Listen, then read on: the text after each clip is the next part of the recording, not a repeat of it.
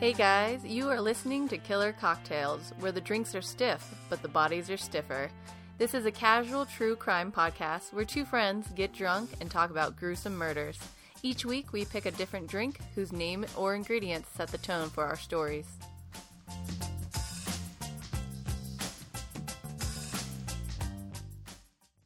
All right, hey guys, welcome to this week's episode, which is Bloody Marys. Jackie, I hate Bloody Marys. Yeah. I don't hate them. I really like them. Yeah. Um, but I will say that I have never really enjoyed a Bloody Mary that I have personally made, or they're okay. Like if my friends make them, we're all you know in Tahoe or whatever. Um, I like them when a professional makes them. Is it because you guys are just using Bloody Mary mix, like Typically, we it's did just today? yeah, it's Bloody Mary mix, and you're throwing in you know some vodka, and then maybe uh, they're just the the spice. There's so many ingredients in them that I don't think you can truly get a mix that is delicious because I think all of it together is kind of perishable, and I think if you're going to put it on a grocery store shelf. You're kind of sacrificing to a certain extent some of what you're putting in there. Yeah. So you're not going to have the really complex, amazing flavors that you should have in like a bar made or restaurant made Bloody Mary. And then I don't know what things to put in them to enhance it. I started looking up recipes for us to like, and it was overwhelming. I just kind of went, Ugh, I don't want to read all of that or go through a million articles because each one is completely different from the one before it. Yeah. So, so I just don't know that there's a great, you know, buy it from the store. They're all decent. Yeah. Well, uh, they're for the most part decent. Uh, right now we're having Uh, old, oh, what was it? Lefty O'Doul's. Yes. Um, which you can buy at, I'm guessing, any supermarket. Okay. And um, it's from the Bay Area. Um, I hate Bloody Marys and I hate spicy things, and this isn't spicy, and it's all right. yeah. Whereas I think it like I went and tried to put all sorts of stuff in it. To like I went and put some hot sauce in it. I put a little bit of horseradish. Like I'm trying to spice it. Like to me, it's just kind of. It's not bland. It's cold tomato juice. Yeah. With vodka. I'm just excited that there's vodka in there. yeah. but I also tried, I called at least 10 different breakfast places and or bars today. Because you were texting me, you're like, "Who has a great?" Because there are great Bloody Mary places in town. Yeah, yeah, yeah, yeah. And I was like, "This place, this place, this one over this place." Mm-hmm. And how did that go? Well, I would call in. I was like, "Hey, uh, thank you so much for taking you know the time to talk to me. Blah blah. Do you sell your Bloody Mary mix?" And they'd be like, "No." And I'm like, "Oh, okay." like they were super like it was a government kept secret, like, and it was under lock and key. And like one place was even like, "Well, let me talk to my like manager, the owner actually, and uh, let me take down your name and number." Like I could hear the owner in the background being like, "Get her information. We'll call her later with an estimate." And I was like, "What? No, I just want to make Just- four Bloody I have money. I, have want money. to give you my money. Yeah, and then one place was like, "Oh yeah, we do sell it, but in a very tiny bottle for twenty bucks." And I was like, mm.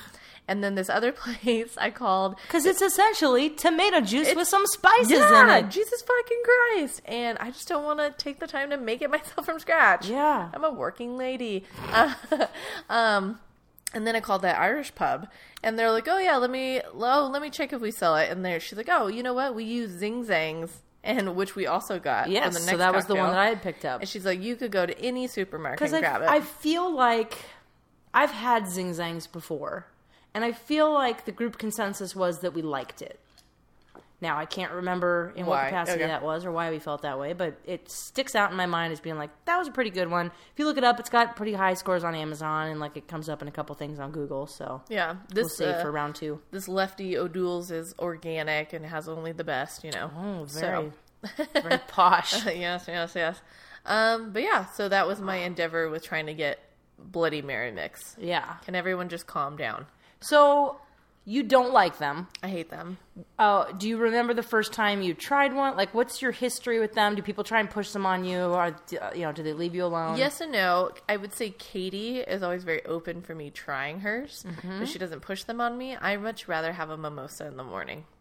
I, as a fan of mimosas, I totally get that. But sometimes, so I originally, because I wasn't a huge tomato juice fan, people love Bloody Marys, and I'd be like, gross. Every ingredient in there is disgusting. And they're full of like crazy pickled stuff like i'm not a fan of pickled things. Um, so i thought they were really gross for a very long time. And then i was in tahoe with my friend and we had the intention of snowboarding. And we had gone down to gamble for a little bit and gambled all night. and the sun came up, and we were like, Holy Oh. cow, we gambled all night and the sun came up. Let's head down. We're like, let's go down and watch sun, the sunrise over Lake Tahoe. So we like walk down, we watch the sun come up, we get back into the casino, and then we look at each other like, are we going to go to bed and then like try and go snowboarding later? And my friend was like, let's get Bloody Marys. And I was Oh. like, ugh, I don't really like Bloody Marys. And I was like, oh, come on, try. Like, it's a great morning. Like, this is it's this is the perfect time to try it. And we went and we got free Bloody Marys because we were playing video poker, and it was amazing. Yeah. And I really liked it. And I was like, is this just because I'm Drunk and super trash and it's morning time? and I've liked them ever since. Huh. So are you saying I need to go to a casino, Yes. stay up all night gambling? Have, in, inhale secondhand smoke and have it singe your throat to hell. Got it. And then the tomato juice helps. I Yeah. guess. Okay. But that was the instance that I mean, I'm willing to try anything so I can like these. just trying to join society. Love me. I don't like eggs. I don't like Bloody Mary. Breakfast is not the time for me. But I will say, I was super stoked that you let me put bacon in these. I knew the key to you is bacon. Yes. And I that's like I've had amazing Bloody Marys that you, you throw a little shock of bacon in there, Mm. you're only improving what's happening. Yeah. Because there's all you know, there's the garden that everyone's you know. I'll try and piece that out to other people, but I'm not Okay. giving up my bacon. Get your leaves out of my drink. Yeah, Yeah. I I'll, I'm ordering food. I'm out to brunch. I've got the food part handled. Yeah, yeah. Just give me the alcohol. Yeah. Yeah. So, uh, you, I, I, without like throwing out actual names, but like you source through town, you know which places Mm-hmm. are the best per slice. Like not only like the best bacon in town, Yes. but like the best price per slice. Yeah. Yeah. So let me tell you, some breakfast places will give me two slices for five dollars, which is That's outrageous to me. Yeah. The the bacon is good, but not five dollar. You know, not two fifty per slice. Yeah. So there's this local brewery who now Who knows, think? Yeah. yeah, who knows me when I come in that I'm going to order a plate of bacon because on their menu it says bacon and underneath it says jalapeno poppers, and so in my head I was like, no, no, no, you have bacon on the menu, and I, now I want a plate of bacon. So I haggled with the guy. Um, and the chef came out and like talked to me after he brought out the bacon, and now I got it uh, fifty cents a slice. So I get ten slices on So- a plate of bacon. If somebody off the street went into said brewery, yeah, having heard the rumor of the great bacon deal, yeah.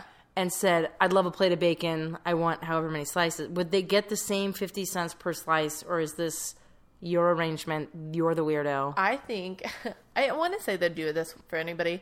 There was a like a give and take between servers though. I don't know who was doing the price points, but in the beginning it was like a dollar slice. Yeah. And then when I started going in there more regularly, it went down to fifty cents Got a it. So Okay. yeah. So it's all about that loyalty loyalty guys. loyalty, loyalty.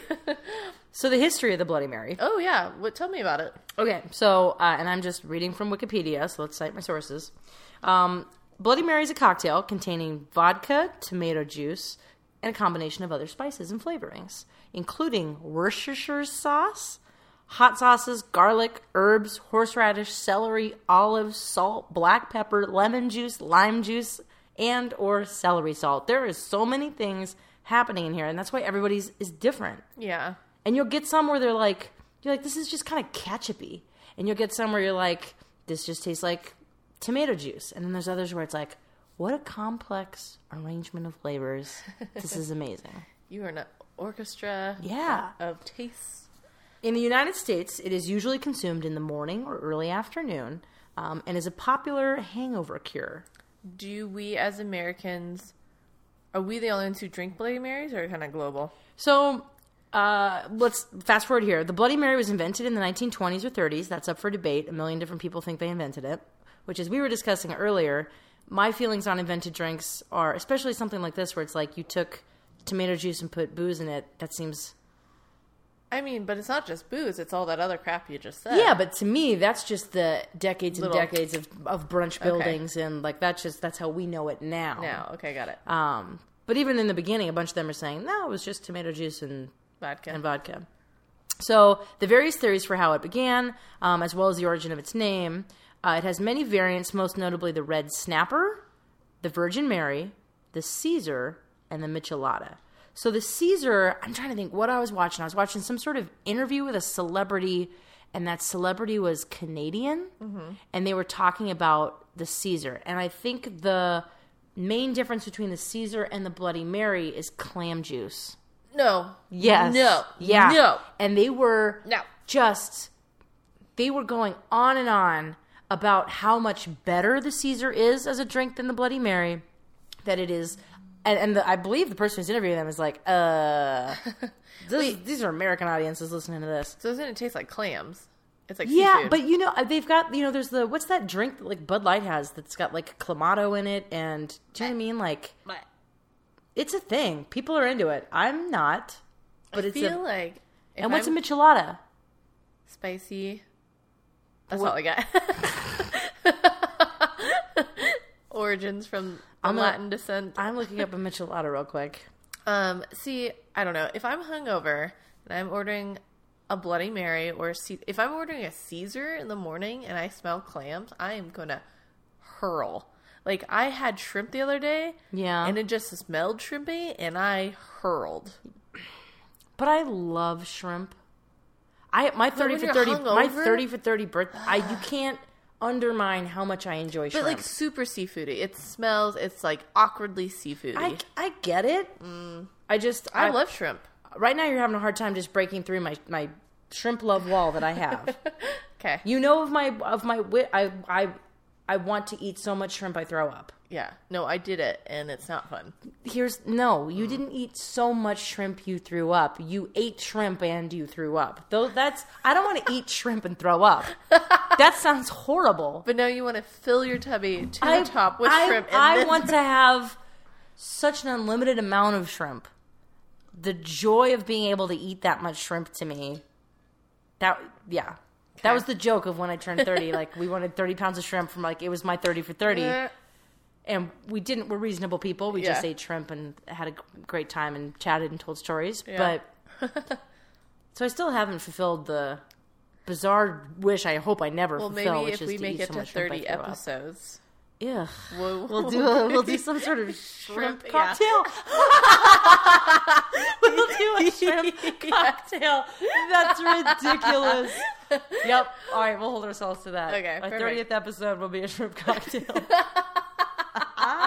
Oh, I'm interested to see what stories we come up with for shrimp cocktail. I'm super stoked. oh my goodness, that's funny. All right, so back to the history. So Oh, I was Paris. looking up a michelada. Yeah, you're. Oh. yo, you're saying something about Paris? Well, you you were saying it was Oh, earlier, yeah. Um, but yeah, if do you have any more history? Well, I'll tell you about this michelada. Yeah, tell me about this Michelada. So this mich- which I called a michelada, and I was corrected by you. Yeah. So if I'm mispronouncing it, that's Drea's fault.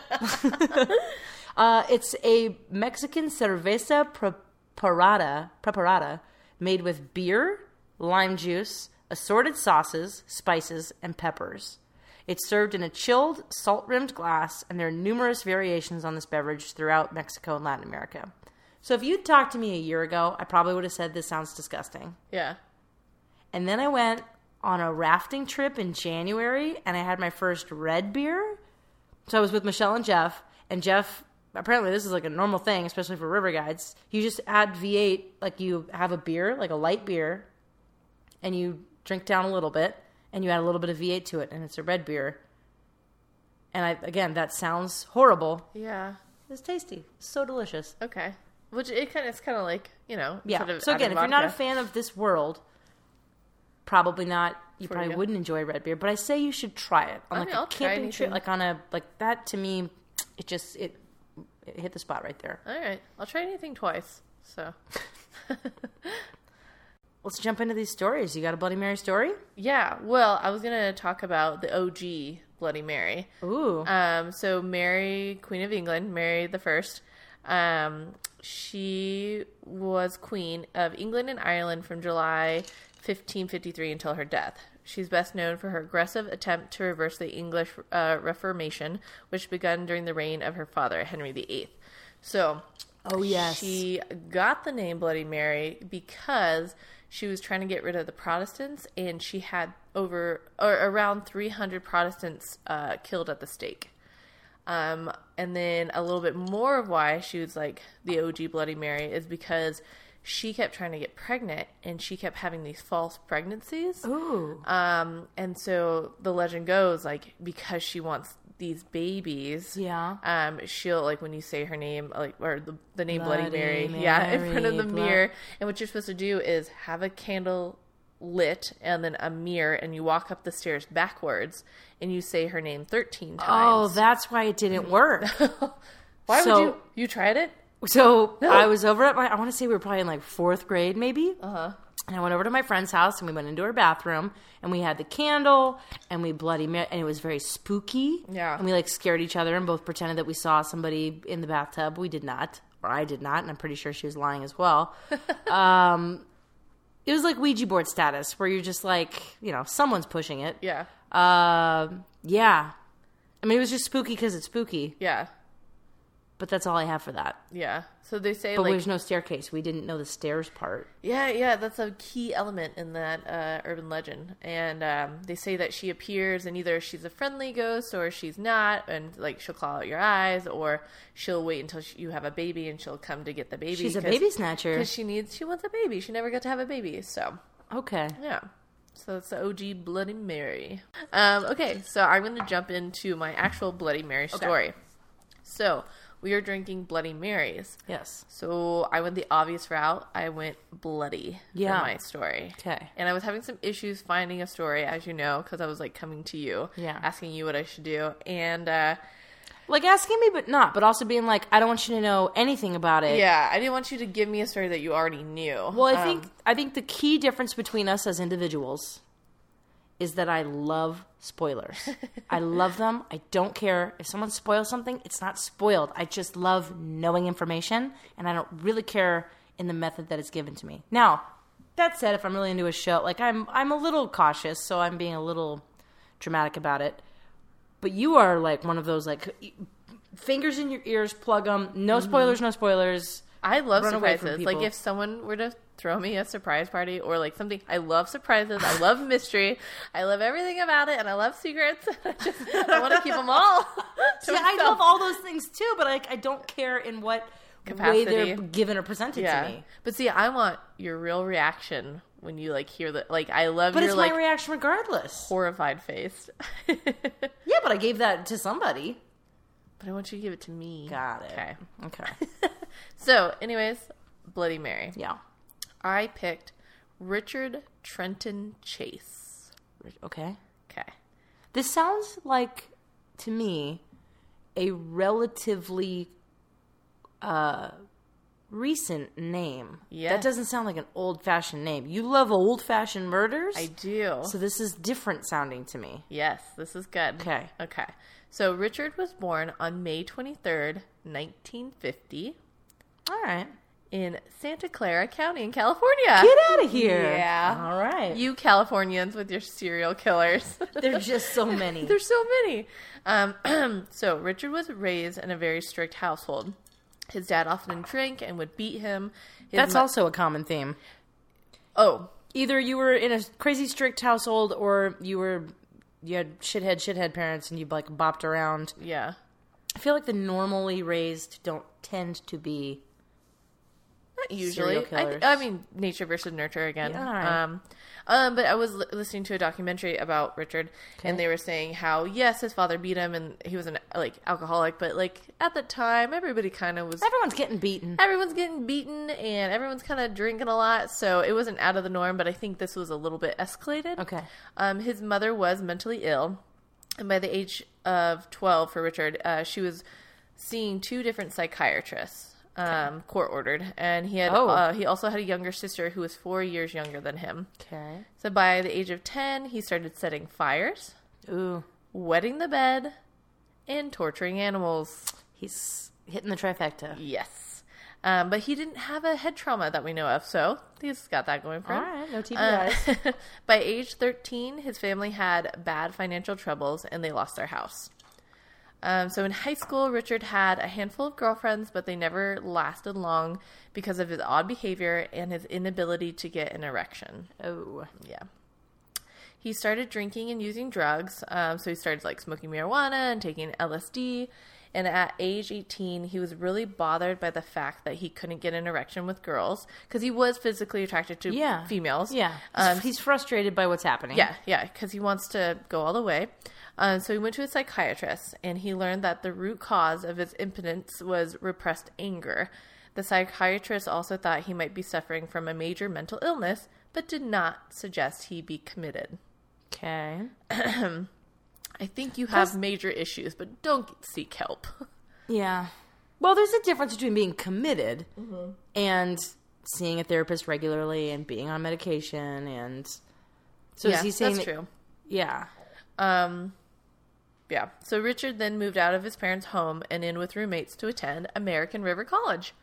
Um, His new living arrangements didn't last long, though. His roommates did not like his heavy drug use or that he would constantly walk around nude, even with company over. Or he uh, even boarded up the closet and the room doors. And so they're like, hey, dude, you're being super fucking Yeah, you're weird. Can you weird." can you get out? And Richard was like, no. and so the roommates ended up moving out. Oh. So he had the apartment to himself for a little bit, but then obviously he couldn't afford it, so he uh, moved. So back- is this? I, Yeah. I'm just kind of doing quick math. Like we're 70s. Yeah. Born, 50 in- yeah, born in 70s. 50, yeah, he's 70s. Yeah, yeah. college-ish age. Yeah. Okay. Um, and so he moves back in with his mother. But at this point, he is starting to lose his mind. He Yeah. starts to think that Nazis are after him. Well, like that's the time frame. Like I don't know that he is uh, schizophrenic, but Mm-hmm. like there's a lot of stuff that like in your early 20s, late like that's where That's when it that's develops. when yeah. yeah, not just schizophrenia, but you can start kind of getting some of that some of that stuff bubbles up. Yeah. So he's thinking Nazis are after him and they are paying his mother to poison him. Mm. And so his father is like, I can't, we can't do this anymore. Yeah. So he, purchases an apartment for Richard and he's like, get out of the house. And at this point, so, shortly after, the parents Out of sight, out of mind. He's Yeah. probably not being weird in that apartment that I got him. Fine. Yeah. And so uh, at this point, the parents do divorce when he Okay. turns like 22. And so now Richard has his own apartment and he's like, you know what? I feel like the doctors aren't able to find a cure for me. So, Okay. but you know what? I, I have figured out the Yeah, cure. yeah. And um, he's like, all I have to do is start eating various like animal parts. So Mm-hmm. he starts to capture, kill, and disembowel various animals, which he would then eat raw. He would even make himself smoothies with the entrails and add Coca Cola. Oh. Your face. Oh. yeah. that sounds like it would smell and taste horrible. Yeah. Yeah, Like raw. That is so gross. Yeah. Yeah. It gets worse. So he developed hypochondria from his drug and alcohol abuse, which led him to I the forgot he's okay. Yeah. yeah. So He's top- self medicating. Yes. Yeah, yeah. Yeah. And so, because of this uh, abuse, uh, this led him to the hospital emergency room a lot Okay. in search of help. And he um, always would go in with a list of ailments. He would say that someone had stolen his pulmonary artery, that his stomach was backward, his blood was turning to powder, and that his heart had stopped beating. Like what's here's what's so sad about that. If you work in the hospital, like you know, like if you think your blood has turned to powder, you're manic about like you're very concerned. Yeah. So like to him it's real and he's freaking out and he's going to the hospital. Like that's such a sad scenario. Yeah. And he's going in repeatedly. Yeah. Like all the time. So, you know, they know him and they're just like, What's his name? Richard. Yeah, they're just like Richard's here again. Um, so he was diagnosed as being a paranoid schizophrenic Oh, there we go. and spent a short time under psychiatric uh, observation, but was soon released. Okay. Uh, so in 1975, he was again hospitalized, uh, but this time for blood poisoning because he injected himself with the blood of a rabbit he had killed. I can see in his where he's He's thinking there. that his, Yeah, he's thinking his yeah. blood is bad, so he here's to. he's there's a lot of stuff that's like inward and his yeah. Yeah. And so during his stay, um, many patients and nurses were frightened by him and referred to him as Dracula. Oh. Um, because he was frequently found with blood smeared on his face, which he claimed it was from cutting himself shaving. But then they realized that he had started capturing birds through his window, and he would capture. this is at the hospital. This is at the hospital. He would capture the birds, snap their necks, and drink the blood out of their bodies. Where do you find this shit? Okay. Um, okay, so after undergoing various treatments involving um, psychotropic drugs, Richard was deemed no longer a danger to society. what what year? And in 1976. Okay. Uh, so in 1976, he was released into the custody of his parents, but his mother decided he was fine and weaned him off his drugs, his meds.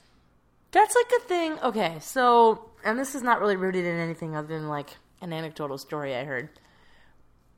When you get someone who is schizophrenic onto the correct medication, and I think bipolar, I, I think uh, bipolar is similar in that once you're on the medicine, you you feel drugged and uh, especially with manic with manic depressives or bipolars you lose the highs. You don't have the lows but you lose those highs so you feel just kind of underwater. Yeah. um, and if you're schizophrenic you f- you do, you're not having all that scary shit anymore. So you're like i'm better. So you quit. There's a it's hard to keep them on the medicine. Yeah.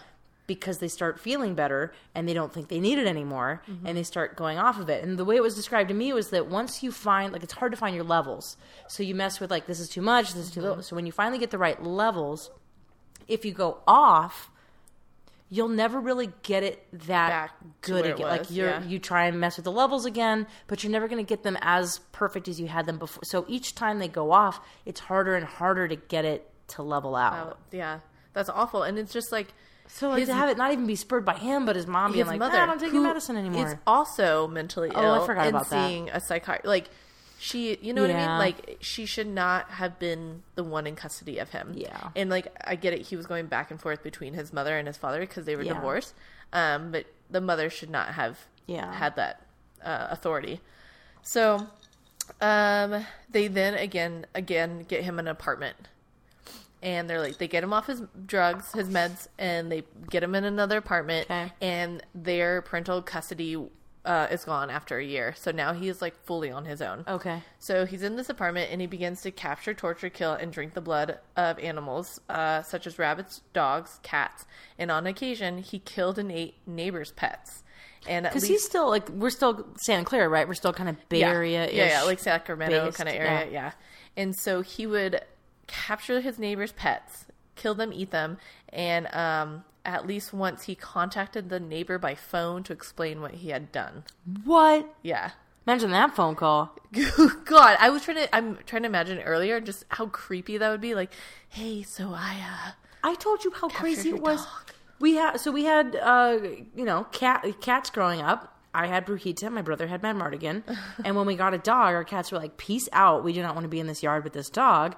And Brujita just like hung out out front, and then would come home at night to get fed. And Mad Mardigan was like, uh, "Screw you guys." For a little while, he'd come home and get fed at night, but then our like lovely old people that lived across the you know on the other side of the fence from us, they just kind of like absorbed him, and they started feeding him, and like then years went by where we just like we'd see him out in the neighborhood and pet him, and like, but he was not really our cat anymore. Like our neighbors had kind of taken him.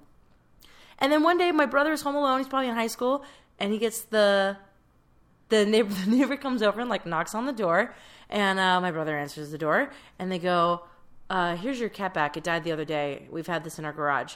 And it's just like a brown paper Safeway bag, No. with a like a cat stiff rigor mortis foot sticking out the top.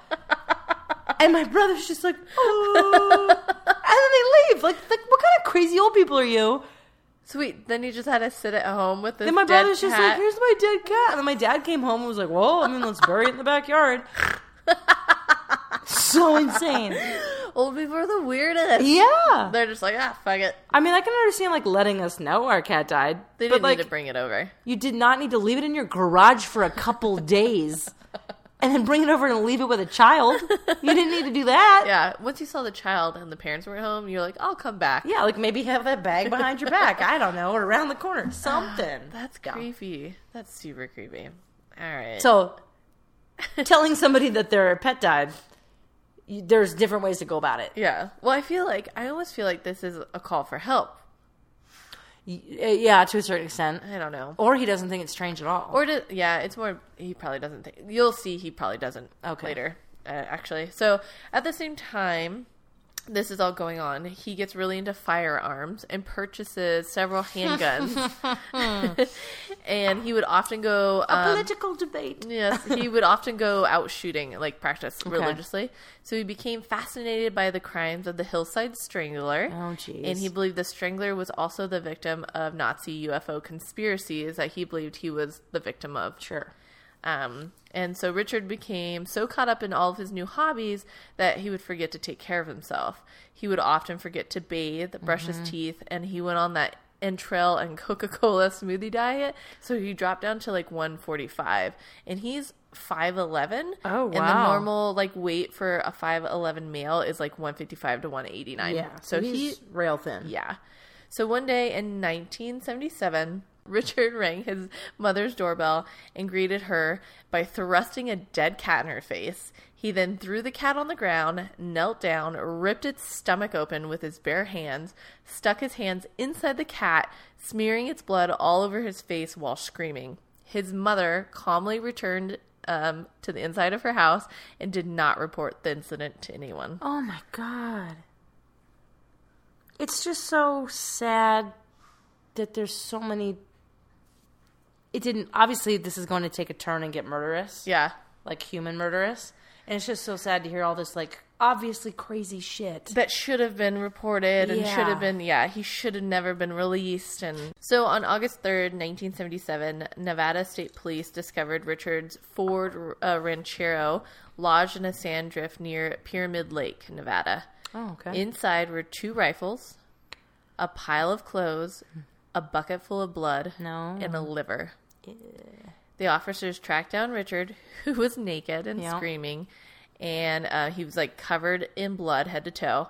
And when questioned, he claimed that the blood was his own and that it had leaked out of his own flesh. They, Leaked out of his flesh. yeah, Okay. uh, that whole blood thing again. Yeah. They arrested him and tested the blood in the liver to see who it belonged Yeah. to, and it was actually f- all from a cow. Oh. So they're like, okay, well, Surprise twist. stop being a weirdo. Yeah. but this is fine. You you can go. Yeah. So on December 27th, 1970. Which I, I Yeah. I'm not gonna fault them really. Where the fuck you- is that like, cow? It's fucking weird. no, but where the fuck is that cow? I get it. I would maybe be like, Richard, you have a doctor? You see a doctor normally? yeah. Your medicine? I don't know. Yeah. I don't know. I just want to know about the cow. I don't even know. All right. On December 27th, I feel like you can get weird shit at a butcher shop. I don't think he's a guy who's going to go to a butcher. I guess that's true. But I feel like you could go to a butcher and they would give you, if you Yes. paid them, Yes. they'd give you a bucket of blood and they'd give you a liver. Yes. Yes. Fine. It's possible you found some cow out in cow. the field. All right. On December 27th, 1977, so a couple months later, Slightly after Christmas. thank you, Jackie. Mm-hmm. Just giving myself context. Uh, it's crisp winter air. Um, Richard fired a 22 caliber handgun into the home of a Sacramento woman. A police uh, police search a police search of the woman's house found the slug in her kitchen. No one was harmed. he just shot into a house with Yeah. a 22. So they don't know who this 22 belongs to. Somebody just fires into a house. Well, a 22 is not really a high caliber gun, so I'm impressed by its travel Yeah. in this story. Um, and then on December 29th, a couple of days later, Okay. uh, Richard Almost New Year's. Thank you, Jackie. I need to keep track of how many times you interrupt. um, Richard kills his first victim in a drive-by shooting. Weird. Yeah, which is usually serial killers are very hand-on. Yeah, yeah, yeah. So the victim was Ambrose Griffin. He's a 51 year old engineer and father of two, and he was helping his wife bringing groceries to Oh, their that's home. so sad. So they they pull up into the driveway. They both get out of the car. She obviously takes the first load in. Yeah. She's in the house. He's getting the second load, and uh, Richard drives by, shoots him, and it's such a small wound, and he, the, he she doesn't see the blood at first that she comes back out and thinks her husband had a heart attack. Yeah. And so when the paramedics come, they're like, "Oh, actually, he's been shot." Whoa. Yeah. And oh, so those guys seem so senseless to them. no, it was. It was just a senseless drive-by shooting. Yeah. and they the cops attributed to it just a, like a joy killing. Someone just Yeah. wanted to kill. Wow. Um. So on January 11th, also like a week or so later, um, Richard. We're now in 1978. Richard asked his neighbor for a cigarette and then forcibly restrained her until she gave him an entire pack. okay. But again, that wasn't reported. yeah. So, two weeks later, he attempted to enter the home of another woman, but finding that the doors were locked, he went into her backyard and walked away. Chase later told detect sorry, Richard later Yeah. told detectives that he took uh, locked doors as a sign that he was not welcome, but that unlocked doors were an invitation to come inside. While lock my doors. I always wa- lock my doors because of this. You know what? We tell each other enough scary stories. I lock my door more often.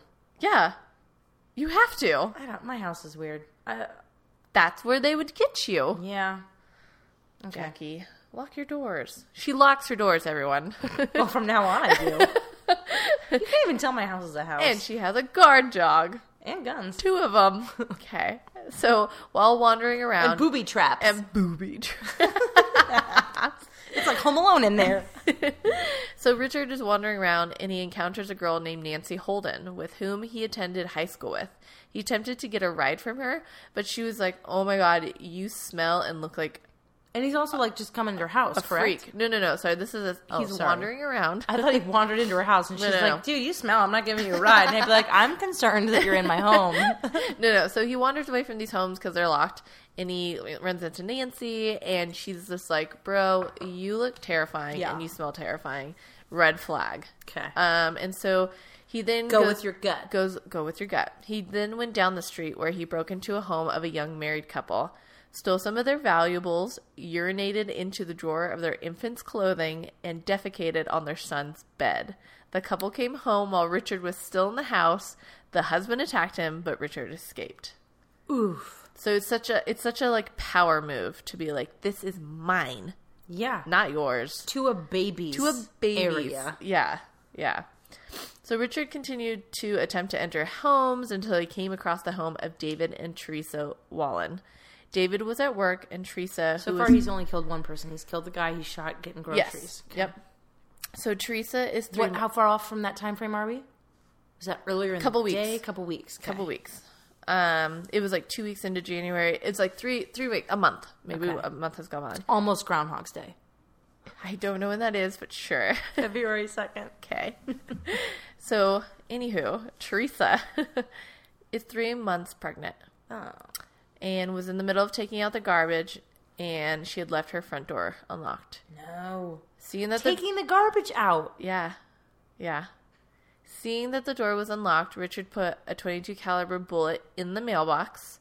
What? Yes, and then surprised Teresa in the house and shot her three times.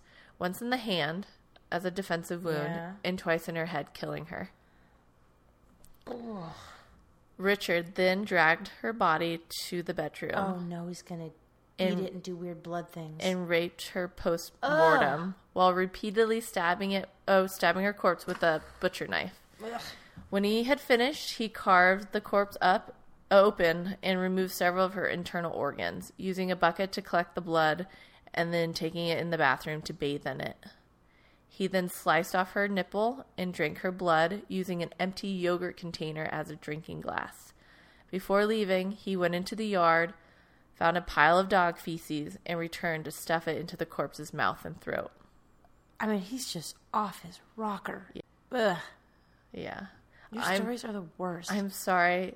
I forgot to warn everyone that this is extremely graphic. We should come up with some sort of like tone or a little like, hey, hey, hey, it's about to get real horrible. Oh God. so yeah, if you haven't turned away yet, you're gonna need to. If you There's are, more horrible shit. it gets a lot worse. Just when I think your shit's as bad as it's gonna get, you like warn me it's gonna get worse. Ah.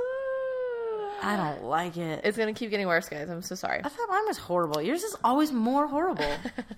and like the thing is, I've heard this story. Like I knew You've of, heard this I, I know of this murder, yeah. And but I, whoever I heard it from, didn't put or wherever I read it from, just didn't put in as many details as I found. Mm-hmm. And I, I, I'm very interested in all the details because it's and then you like go too far for yourself. yeah. But like I need to. It's it's what happened, and I want to know You're like exactly. Mark Anthony. You need to know. I need to know. I just need it. um, so he leaves Teresa. So on January 23rd, 1978, not quite Groundhog's Day, two days after killing Teresa, Richard purchased two puppies from a neighbor, and he didn't care what gender they were. And he then killed them and drank the drank their blood, and he left their bodies in the neighbor's front lawn. It's gonna get worse. So Do we know what kind of puppies they were? no Okay. Puppies. Too many puppies. Too many puppies. Primus. Okay. On January 27th, also a couple days later, Richard entered the home of 38 year old Evelyn Miroth, who was babysitting her 22 month old nephew, David. Also present in the home was Evelyn's six year old son, Jason, and Dan Meredith, who was a neighbor who had come over to check on Evelyn. okay. Evelyn was in um, t- taking a bath while Dan watched the children, and he went into the front hallway when Richard enters the home. And Richard sees him, and he shoots Dan in the head point blank.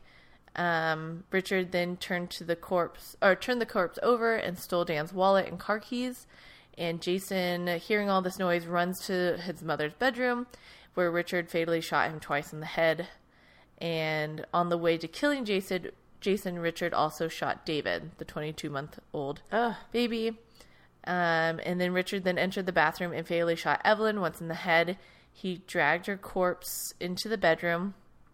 This is really graphic. Warning, uh, where he um, started to sodomize her and drink her blood at the same time by like cutting slices into the back of her neck. And medical examiners reported that there was an excessive amount of semen in the corpse's rectum. Ugh. Um, when Richard had finished, he stabbed her at least half a dozen times in the anus, the knife penetrating her uterus. He stabbed her in several, or in, in a series of vital points on the body, which caused blood from an, her internal organs to pool into her abdomen, which he then, sorry, which he then sliced open and drained into a bucket. He then consumed all of the blood. Ew. Yeah, your face. Well, I'm j- like, just from a pure volume, even if that was water, Yeah. No, yeah, yeah, but just the volume of that consumption, Yeah. and then you think about what it is. yeah. Ugh. Um, Are you done? no, it gets Ugh. it gets worse. How does it get worse? There's nothing left. It gets worse. I'm so sorry. Everyone needs to let us know if Drea needs to cool it with these details. Please write in, follow, get on our Instagram, get on our Facebook. If she needs to knock it off, I won't. I'll fight with you. Or if you need to know all the details like me, or, yeah, be like Jackie, calm down. It's supposed to be gross. Or I'll just tell you everything in the blog. I'm sorry. I'm All right, sorry. what else happens? Okay, so Richard then went to retrieve David's corpse, No, I don't Which is- hear about it. the one and a half year old. Yeah, and uh, he took him to the bathroom and split his skull open in the bathtub and consumed some of the brain matter. Ugh. Um, outside the house, a six-year-old girl who was supposed to have a play date with Jason had a, uh, she knocked. She came up the steps and she knocked on the door, which startled Richard, and he fled the residence. and he stole Dan's car because he had taken his keys. And uh, the girl runs off and like t- tells her mom. That little girl is an adult right now. Yeah, that's awful.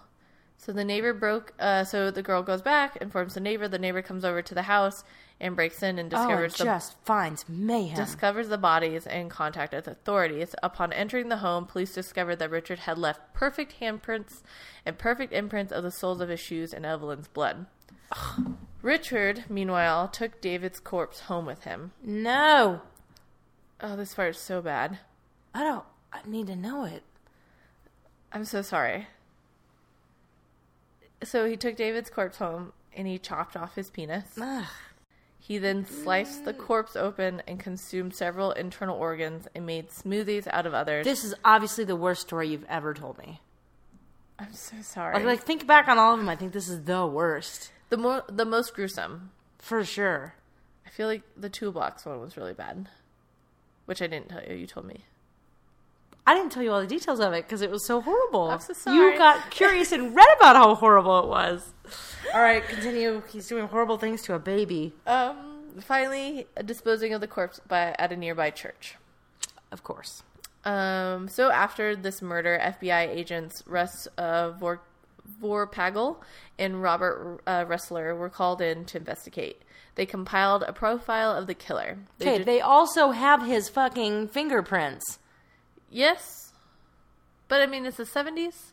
Everyone was doing I, whatever the fuck. you know, I will allow your "this is the '70s" because there's no other explanation yeah, for how you aren't there later that day. yeah.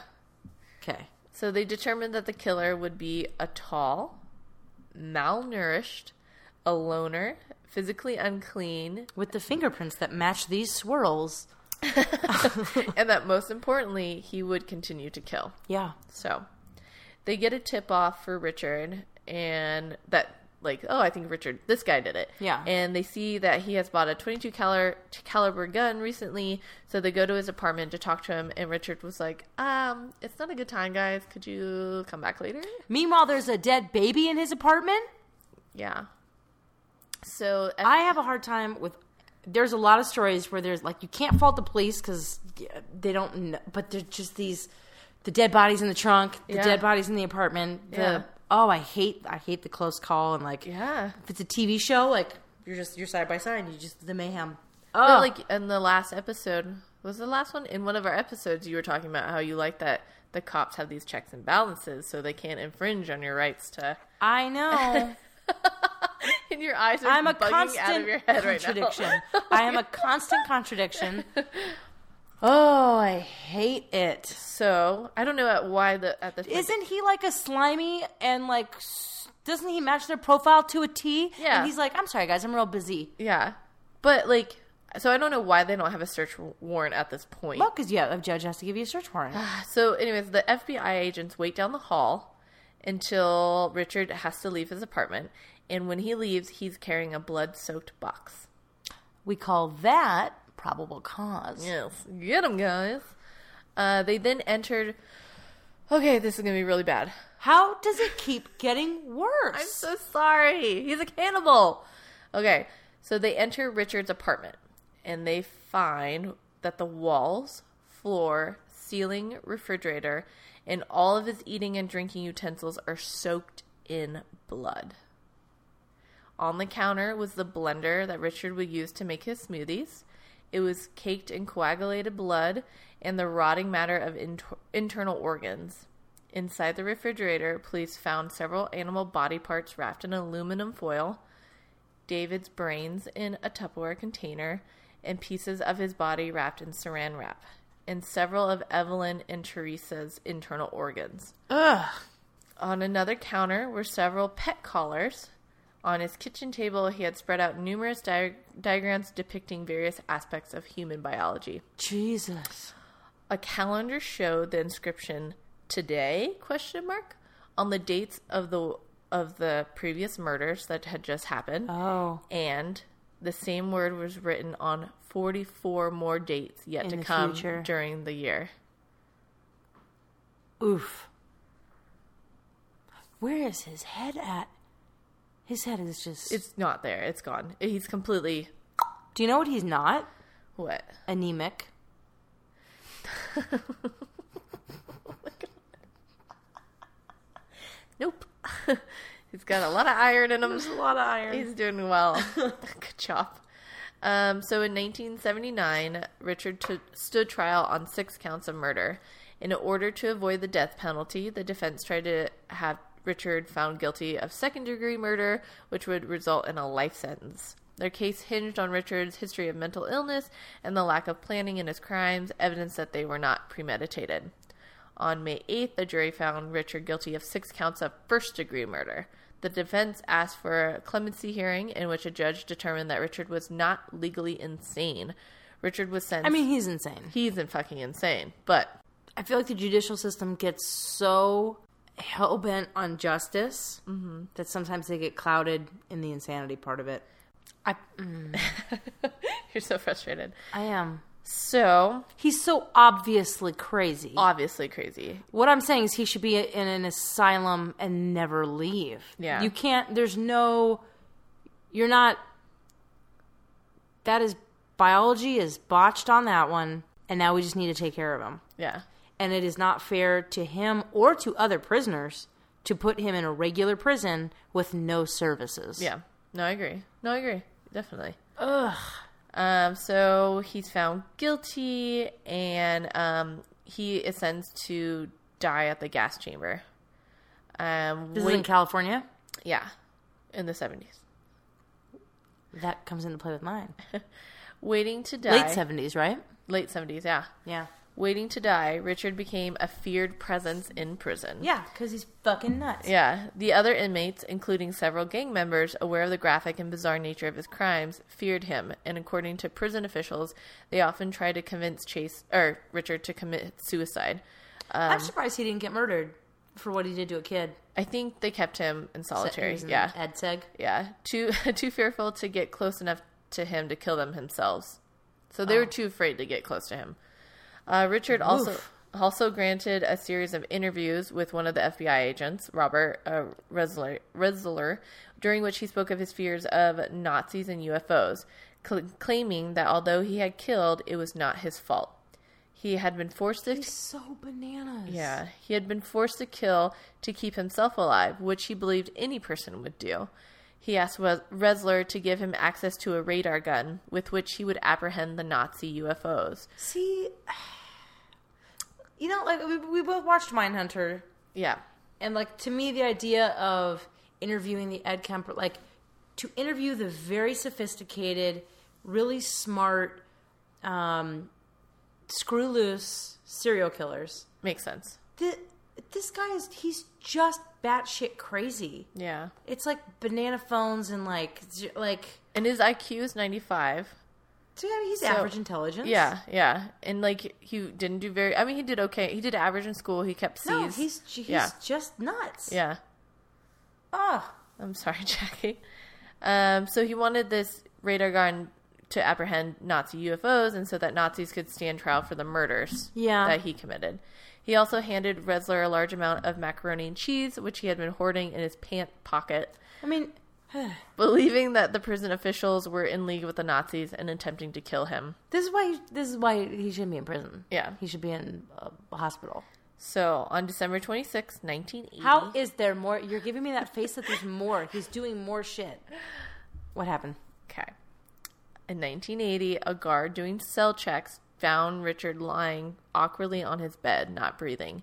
An autopsy determined that Richard committed suicide with an overdose of prison doctor dis- uh, prescribed antidepressants, and they had been saving uh, that he had been saving Yeah, up for the last several weeks. Ugh. Ugh. Gross story, Dre. You're welcome. and thank you, Shelby, for picking Bloody Mary. So yeah, I could pick good call. the bloodiest story I could Oh. think of, and that was the story of Richard Trenton Chase.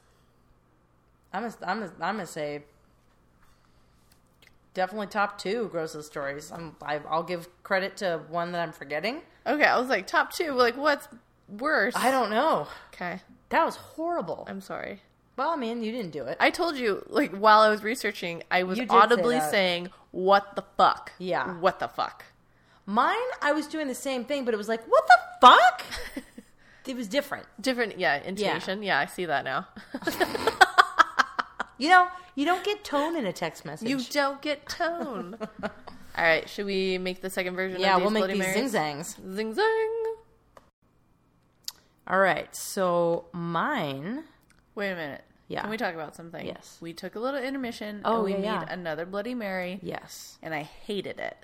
Like immediately, ta- like that was a very guttural reaction. Yes. yes. I was like, You were get it, n- get it not, out of my mouth. Not a fan.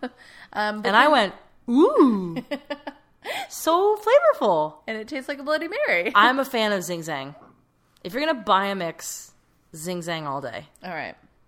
Now, you're not gonna buy it because you, you don't like it. I hate Bloody Marys. Yeah. but I kind of like the other one because it didn't taste spicy and crazy, and it just tasted like It was tomato juice. vegetable juice. Yeah, which I, I could get down with. This is this is I didn't have to like go looking for things to make it spicier. It could be spicier. It would be better served by some stuff in there, but I'm not willing to do it. Yeah. To just run of the mill, just quick Bloody Marys at home. This Yep. is what you'd get. Zing zang. bang bang. yes. All right, now you can get into your murder. Okay, so uh, my murder took place on August 8th, 1969. Okay. The perpetrators were Tex Watson, Susan Atkins, Linda Kasabian, and Patricia Krenwinkel. That's a good name. I think I pronounced those all correctly. Um, these were all members of the Manson family. Ooh, ooh. All right. All right. Um, they were told. So, I'll give this a little bit of context.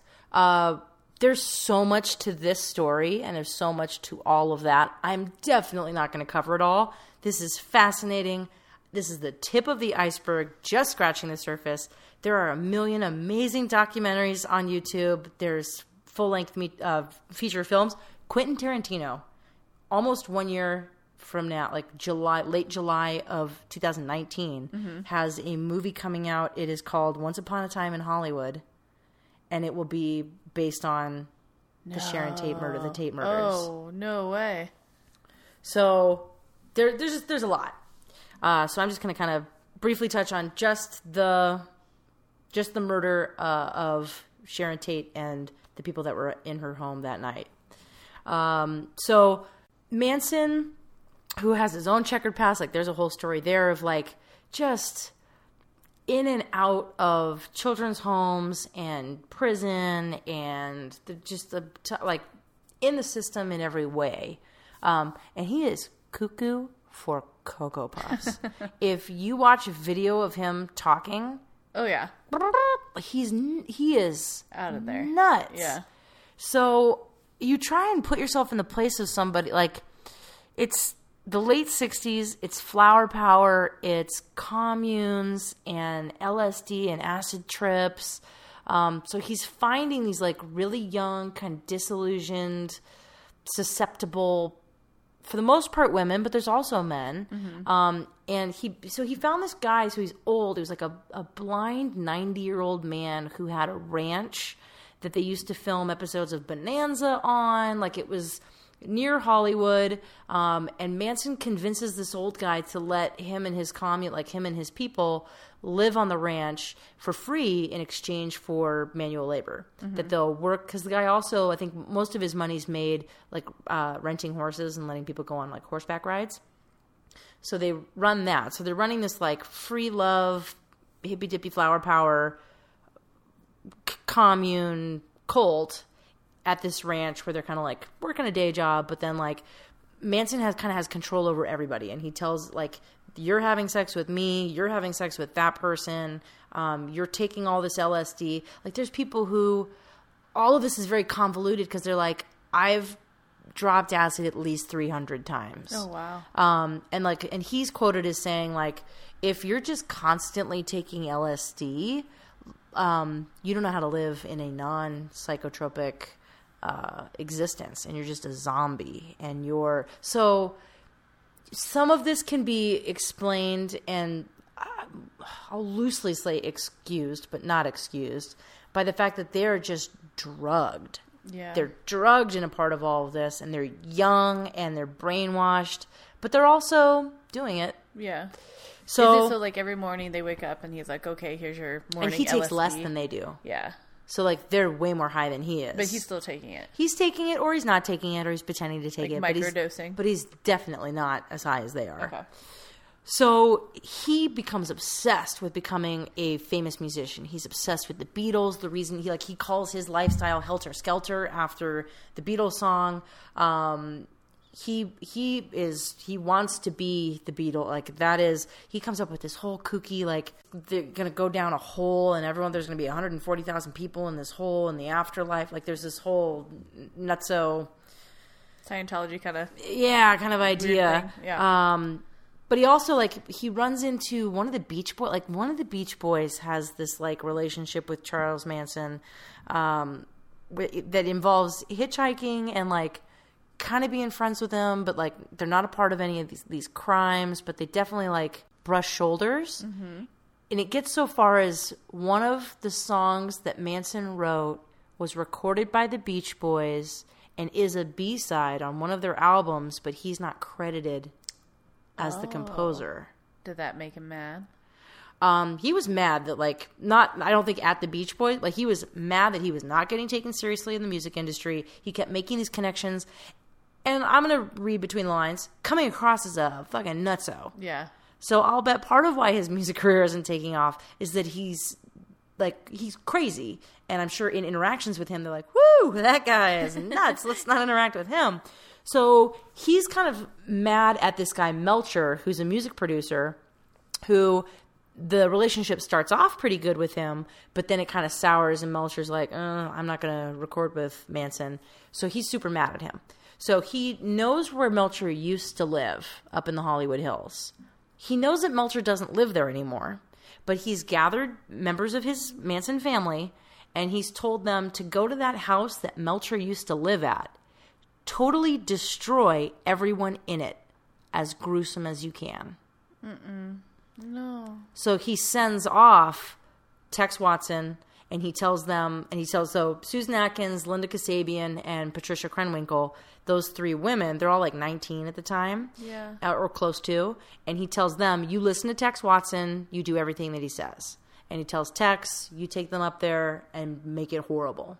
Because he's trying to send a message to Melcher. Got it.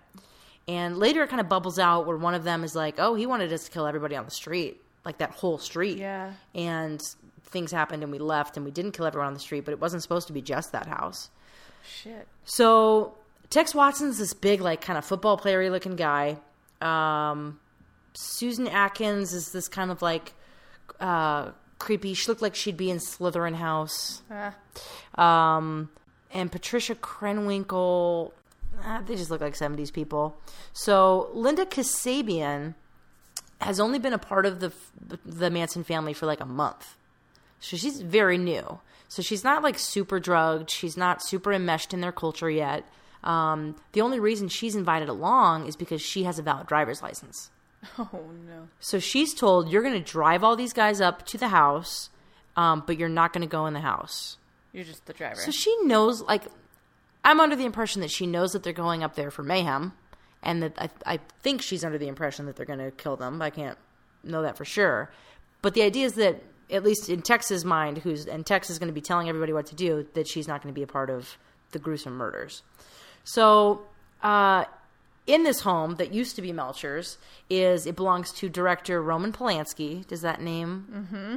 And do you know his whole like weird backstory? kind of. So he like doesn't live in America anymore because uh, he raped a 13 year old girl. Like Yeah. he's in trouble for pedophilia in America Yeah. and he can't come back here. And there's like arguments over extradition.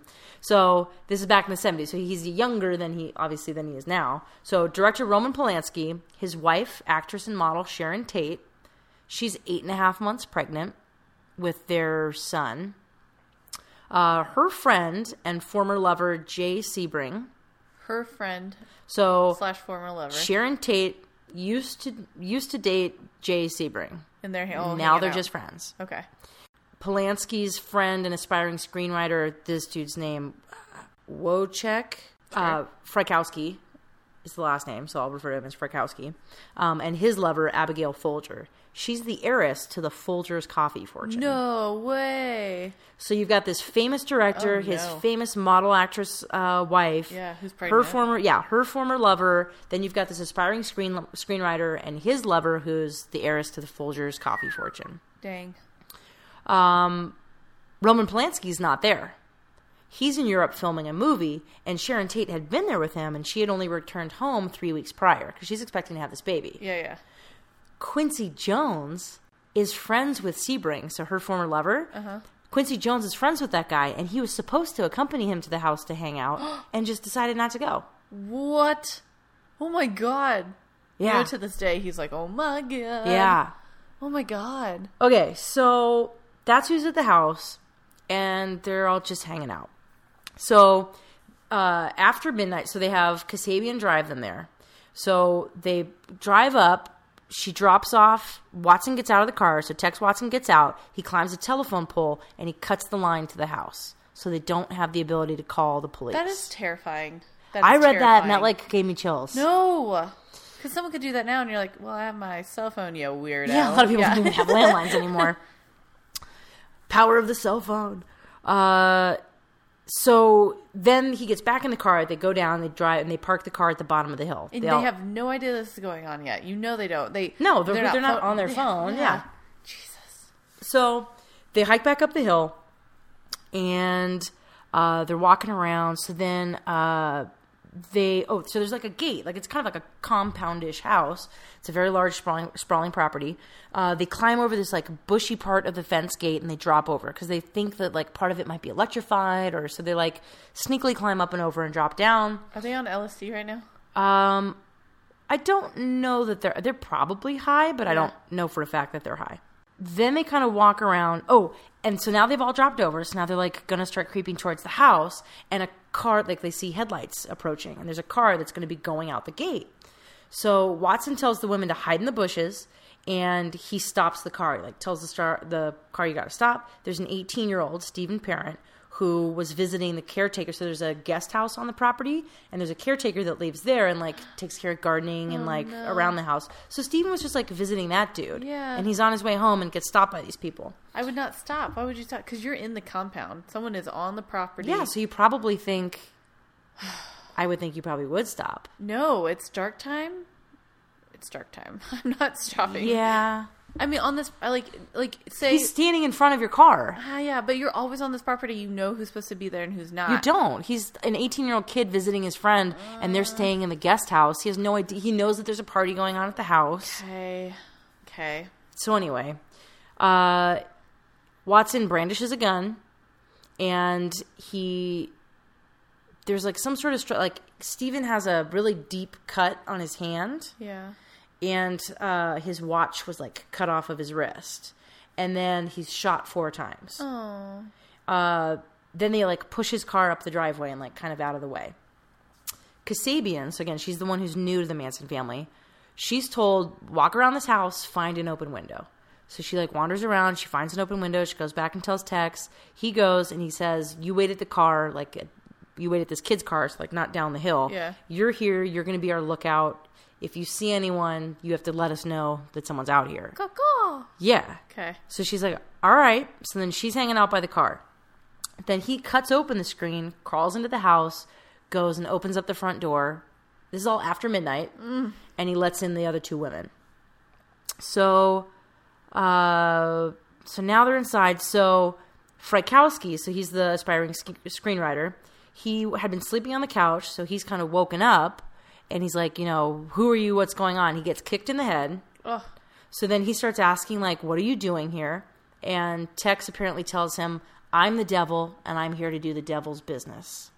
So they round up everybody from all the rooms. So now everyone's all in the living room. So they've gotten Sharon Tate, eight and a half, nine months pregnant, out of bed, brought her to the living room. They bring Sebring out. They bring uh, Folgers out. And they've got Frykowski there.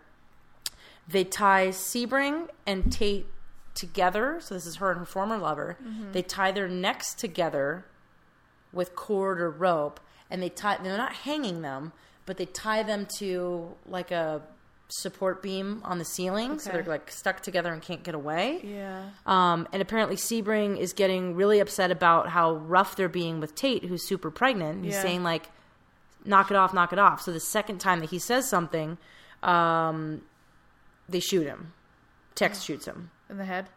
just shoots him, Okay. and he's still alive. Okay. Then uh, they tell Folger she has to go get her purse, so she goes back to her room and she gets her purse. She comes, she gives him like seventy dollars out of her purse, and then Sebring, who's been shot, is like moaning and he's tied to Tate, and then they stab him seven times. Oh no. So Sharon Tate is tied, to Tied this to- guy who's yeah. d- dead now Yeah. and tied to the ceiling. Frykowski um, had been bound with a towel, so there's and all of their stories like start conflicting with each other, and then it's like, well, I wasn't, I didn't do I this. didn't do this that. person That- did yeah. this part. That person did this part. So Atkins had tied Frykowski with a towel. And like she's a creep. There's a documentary with her where she's like telling, and then she's just like emotionless. Yeah. And like you can tell, like she knows she should be saying certain things, but like you can tell she's not upset by what she did. Yeah. So she ties him with this towel, and he's like begging her to let him go. And she says in one in like one of the documentaries, she's like, "And my my hand was froze. Like I had this knife, and Tex is telling me that I'm supposed to kill him, and there's like a hand holding me back, and I can't do it. I just can't." And he sees that I can't do it, so he wiggles free from the ties and he runs away. Well, the other part of the story is like, no, he just like wiggled free. She struggled with him, stabbed him a bunch of times in the legs. He gets free. Tex comes over, and then Tex stabs him uh, a million, like like fifty times, like something Oh, like way overkill and, and nuts. So then uh, hits him with the butt of the gun so many times that he like breaks the handle of the gun. Oh my god. Like they're, they're manic. Yeah. Then uh, Kasabian, who's supposed to be watching guard outside, she hears horrifying sounds coming from inside the Yeah. house. So she comes up to the door, and then in an effort to stop what's happening, she tells them that someone's coming. Okay. So no one's coming. She's still kind of scared of everybody. She's like, someone's coming, someone's coming, to get them to stop Yeah. doing what they're doing. Jesus. So then Folger escapes from Krenwinkel and starts running by the pool. So then Krenwinkel like catches up to her and stabs her, and then oh. Tex comes over and stabs. She gets stabbed a total of twenty eight times. Oh my god. No. It's so that's so much force and violence behind And just- like stabbing. Yeah. Just it's not an easy feat. Like, No. Oh my god. So then, so now poor Tate has watched all of this happen around her. Yeah. She starts begging for the life of her baby and saying like, like she knows she's going to die, and she's telling them, like, please let me live long enough that my baby like take me hostage. Yeah. I'm worth a bunch. Like Roman Polanski's my husband. Like Yeah. I'm worth a bunch of money. Just let me like, have this yeah, baby. just let, like let, take me hostage, and people will pay you money, and then like let me have like let me give birth to this baby, and then you can kill me. Yeah. it's real. It's horrible. So then they uh, Te- and there's arguments whether it was Tex or whether it was Atkins because they're both trying to like get the other one in more trouble, but then get them off of trouble. Um, Tate is stabbed 16 times. Tate? Tate, uh, Sharon Tate, Yeah. the, the wife. Uh, they cut off one of her breasts. They cut a giant Oh my- X on her Oh my stomach. God. And like, and what they're saying is like they don't even think like that's like intentional, creepy. Like she's just being stabbed so viciously Yeah. that, that's it just, that that's just happening. Is it deep wounds on her belly? It didn't say. Okay. So Manson had told them before they left, leave a sign, something witchy. So then they grab a blood soaked towel and they write the word pig in blood on the front door. Oh no. And that was the only thing I like. I didn't know any of these horrible details or anything about this story. I just knew about the Manson family murders and that they had written words in blood on the wall, which was Yeah. my tie to the Bloody Mary. I was like, I just know that there was like blood writing on the wall. Yeah. So then uh, they leave, they get in the car, off they go.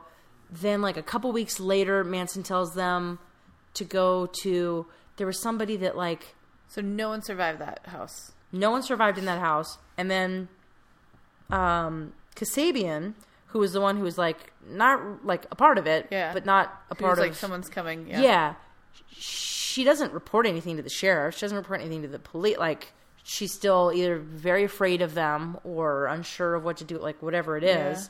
So then they decide to kill a Lebanese man. Like, there's also a lot of racial ties, and like Manson thinks there's going to be a race war. So sorry, maybe I missed Yeah. this in the beginning. Why did he want to send a message, or why did he have this house targeted, or like what was it's where the music producer used to live. used to live? He doesn't even. He, live and he there. knows he doesn't live there anymore. So there's all this like weird. He's got this underlying like cult leadery. There's going to be a race war. These are things we're going to do before the race war. But then there's also this like hole in the ground. Like it's scattered and it's all over the place. And like you like there's a bunch of like nutso doesn't make any sense. And then there's also like no, dude, you're just this like criminal whose music career didn't pan out and you're mad about it and now you're like overreacting and sending a message to the people who you felt like should have taken you seriously. Yeah. So there's also this just like deeply criminal part to it that doesn't have anything to do with all the other extracurricular. So then they they there's another then they kill two more people in this house and they add another person to the mix uh, Leslie Van Houten. So she wasn't a part of the Sharon Tate murder, but now she's a part of these other two people that get murdered. And the people in Hollywood are just like, what the fuck is going on? Like these famous people just got murdered in the Hollywood Hills, Yeah. and then these other people get murdered in the Hollywood. Like they're all super scared, and celebrities are hiring extra bodyguards, and they don't know what the like motive is for the murders. And then uh, Kasabian like runs away to Rhode Island, or I think it's Rhode Island where she's from, and she gets picked up on like a traffic stop, and she just starts spilling the beans, and she's like, well, like, and like, and they're like slowly kind of putting together the crimes and figuring it out. Yeah. Um, so there's a warrant out for her arrest. She turns herself in, and she's like, look, let me tell you all about this. So she is offered immunity if she goes state's witness Yeah. and if she'll be a witness for the prosecution, she serves no jail time. She just starts singing like a bird. No one else in the Manson family will say a word. So they hire like based on her, and everyone has like nicknames and stuff. So they're trying to place together like who was there and what's this nickname. And she's like, I have no allegiances to these people. Yeah. And she starts telling like this is this person's nickname. I think this is their real name. And the Manson family people are super mad at her. And Oh, so yeah. like they're like coming to court and they've got like blood on their faces and they're calling her a traitor and a bunch of scary stuff for her. Um, but so her testimony helps catch all the other people. Is she still alive? She is 69 years old, So very like, much out of the limelight. Yeah, witness she's- protection probably. No, No. no. What? Um, but she's she lives a very out out of the public eye. She's done like two interviews, maybe, and the last interview she did was I don't know, ten or fifteen years ago, and she had them obscure her face. Um, so wherever she's living, people Okay. she's probably living under a different name. Yeah. Yeah. Um, but so Charles Manson died at 83 in prison of cardiac arrest. He also had colon cancer. Tex Watson uh, is 72, currently incarcerated. Um, Atkins died of brain cancer in prison when she was 61. She had a son who was born at the ranch and legally taken from her because no one at the ranch wanted to help raise him. Yeah. So his name's been changed and he just lives anonymously after somewhere else. Yeah. Yeah. Well, so like imagine like that dude's just out there. Yeah. That was, I don't know if he knows that's his mom or Yeah. if like that's crazy. Uh Krenwinkel because Atkins died. Krenwinkel at one time, I don't know if this is still true, but at one time she was the longest incarcerated female in California corrections. Wow. At the time it was 45 years, but like that looked like an old documentary, so I she's still alive, so she's probably definitely has that title still. Yeah. Um, Leslie Van Houten, so she wasn't involved in the first murders, but she's involved involved in the second one. She's 69. She's still in jail. Uh, the parole board has finally recommended her for parole because the Tate's family goes to every parole hearing for all these people and is like, "Fuck that noise. These people are none of them have have apologized, have shown any remorse, show any sort of like they laugh in court, like they're Yeah. they they won both all of them blame the drugs and are like you know i felt nothing i still kind of feel nothing for like it's just gross Yeah. and so their parole hearings uh, kind of end with them being like nope nope you're not getting on parole but Cre- but uh, van houten did get recommended for parole uh, in 2016 but Governor Jerry Brown denied it. And then Good. again in 2017 was approved for parole, and Jerry Brown again denied her parole. Um, it was just kind of not That's like insane. it's crazy. And Like- there's and again, there's so much more to this Yeah. story. Like I definitely need to go and like watch those documentaries, like to Yeah. get that build up to that point to have that. because there's so much just like in the Manson family themselves, Yeah. like that in and of itself is a crazy story, Yeah. and then that it took this weird murderous. Turn, yeah, Yeah, that's insane. I didn't know all the details to that. no, it's horrible. Oh, I remember talking to Caroline, and she's like, "Oh, gross, Jackie." The man's like, she knew some of the details. yeah. I mean, imagine, yeah, like seeing that on the news, living in Hollywood at the time. Well, like, she said so because she lived in L.A. Yeah. Like not then. Yeah. Um, but she goes, "Oh well, that's like, like a famous Hollywood tour. Like you can go tour up there, and you can like, there's like a run, like people run up that hill. no, Who? Trent Reznor from Nine Inch Nails bought that house. what? I feel like I read that And somewhere. lived in it? Uh, this was like I read this a long time ago. I'll pull it up and see. I feel like yeah, and he like turned it into a record studio. Like demolished it? I don't or- think so. I don't think it was Ray. Uh, Would you live in a house that had a gruesome murder in it? I always felt like I would No. because I. I always felt like ah, you can kind of put the past to the past. That's not like they've changed. But the more like we tell each other these horrible stories, I really don't think I could. like if you knew, like if this house that we're in right now, if that incident had happened in this living room, and like you see the beam where no, there's no, No, no, you couldn't pay no, me that's enough valid- money. Like you're gonna walk me to my car after this. Like I am not walking out there in the dark by myself. Like you couldn't pay me enough money. All right, so the final resident of the original house, so it sounds like they have torn it down, of the original house was the musician Trent Reznor of Nine Inch Nails. Reznor began renting the house in 1992 and set up a recording studio there. Oh, this studio dubbed Pig No. In reference to murderer Susan Atkins riding Pig in Tate's blood on the front door of the house, was the site of recording sessions for most of the Nine Inch Nails album, The Downward Spiral, in 1994. Reznor moved out of the house in December 93, later explaining there was too much history in that house for me to handle. Reznor made a statement about working in the Tate house during a 1997 interview with Rolling Stone. While I was working on Downward Spiral, I was living in the house where Sharon Tate was killed. Then one day I met her sister. It was a random thing, just a brief encounter, and she said, Are you exploiting my sister's death by living in her house? For the first time, the whole thing kind of slapped me in the face. I said, No, it's just sort of my own interest in American folklore. Um, I'm in this place where a weird part of history occurred. I guess it never really struck me before, but it did then. She lost her sister from a senseless, ignorant situation that I don't want to support. When she was talking to me, I realized for the first time, what if that was my sister? And I thought, fuck Charlie Manson. I don't want to be looked at as a guy who supports serial killer bullshit. So he took the front door of the house with him when he moved, installing it at some other studio. Um, Crazy. in 1994, the owner demolished the house and built a replacement home called Villa Bella with a new street address. So they gave it a new address at the city. And the owner of the property, as of 2013, is Hollywood producer Jeff Franklin. The new property does not resemble the residence in which the Tate murders occurred. That's crazy. That's insane. What a yeah. that you know, kudos to him for having that moment Yeah, no. talking to her because I think Definitely. he was just kind of in like we talk about. That's true. We yeah, could be I think accused maybe of the exact same thing. yeah, you're so not far detached, but you just see it. You're just looking at it through a different lens, and then Correct. Yeah, it you just meet someone. There's yeah. a face. There's a name. It's yeah, real. Yeah, I think it's like I can read these stories Mm-hmm. and I can have it in my head, but once I see the crime scene photos, it becomes way too real. Yeah. Um, yeah, man, that was that was awful. yeah. Thanks, Jackie. You're welcome. Thanks for tuning in to this week's episode of Killer Cocktails. As always, on air talent was Jackie and Drea. Uh, be sure to check out our Instagram at Killer Cocktails Podcast or stop by our website, killercocktailspodcast.com, for up to date information, photos, contests, and more. Our logo was created by Michelle Firm, whose amazing art can be found at michellefirmdesign.com.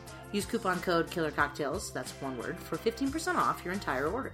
Our music was created by Nikolai Heidless. And we'll be back next week on hashtag Murder Mondays.